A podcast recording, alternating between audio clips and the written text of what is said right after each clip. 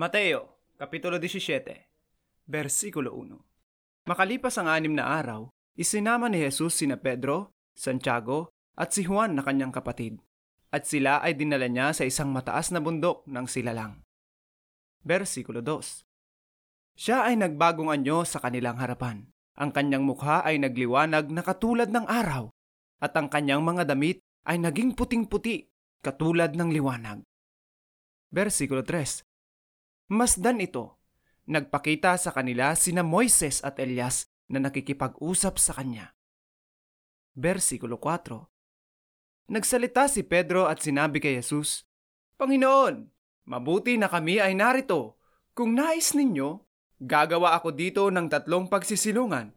Isa para sa inyo, at isa para kay Moises, at isa para kay Elias. Versikulo 5. Habang siya ay nagsasalita pa, masdan ito. Isang nakakasilaw na ulap ang lumilim sa kanila. At masdan ito, may isang tinig na mula sa ulap na nagsasabi, Ito ang minamahal kong anak, na lubos kong kinalulugdan. Makinig kayo sa kanya. Versikulo 6 Nang marinig ito ng mga alagad, sila ay nagpatira pa at lubhang natakot.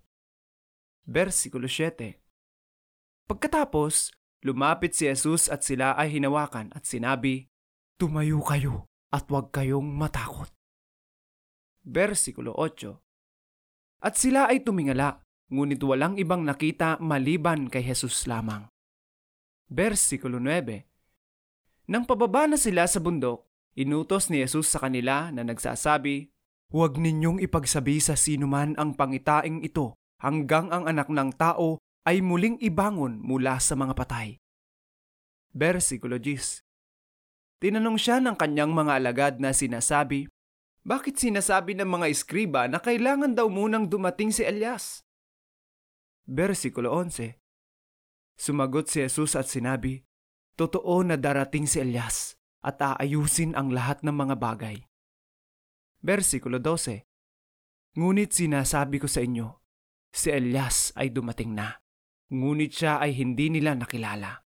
Sa halip, ginawa nila ang nais nilang gawin sa kanya. Sa gayon ding paraan, ang anak ng tao ay magdurusa rin sa kanilang mga kamay. Versikulo 13 At naintindihan ng mga alagad na ang tinutukoy niya ay si Juan na tagapagbautismo.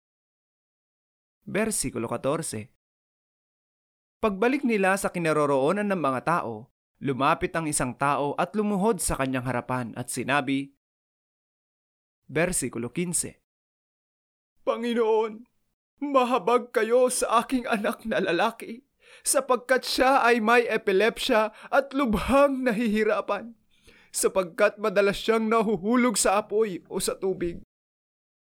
Versikulo 16 Dinala ko siya sa inyong mga alagad, ngunit hindi nila siya mapagaling.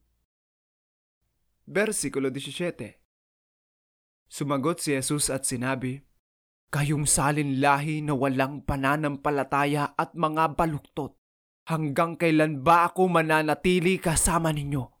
Hanggang kailan ako magtitiis sa inyo? Dalhin ninyo siya sa akin. Versikulo 18 Sinaway siya ni Jesus at umalis ang demonyo sa kanya. Gumaling ang bata sa oras ding yon. Versikulo 19 Pagkatapos nito, sarili nang lumapit kay Jesus ang kanyang mga alagad at sinabi, Bakit hindi namin ito mapalayas? Versikulo 20 Sinabi ni Jesus sa kanila, Dahil maliit ang inyong pananampalataya, sapagkat katotohanan ng sinasabi ko sa inyo. Kung mayroon kayong pananampalataya na kasinliit ng buto ng mustasa, maaari ninyong sabihin sa bundok na ito, lumipat ka roon, at lilipat nga ito, at walang magiging imposible sa inyo. Versikulo 21 Ngunit hindi mapapalayas ang ganitong uri ng demonyo maliban sa panalangin at pagkaayuno. Versikulo 22 Habang sila ay nananatili sa Galilea, sinabi ni Jesus sa kanyang mga alagad, Ang anak ng tao ay ibibigay sa kamay ng mga tao. Versikulo 23 at siya ay papatayin nila at mabubuhay siya sa ikatlong araw. Labis itong ikinalungkot ng kanyang mga alagad.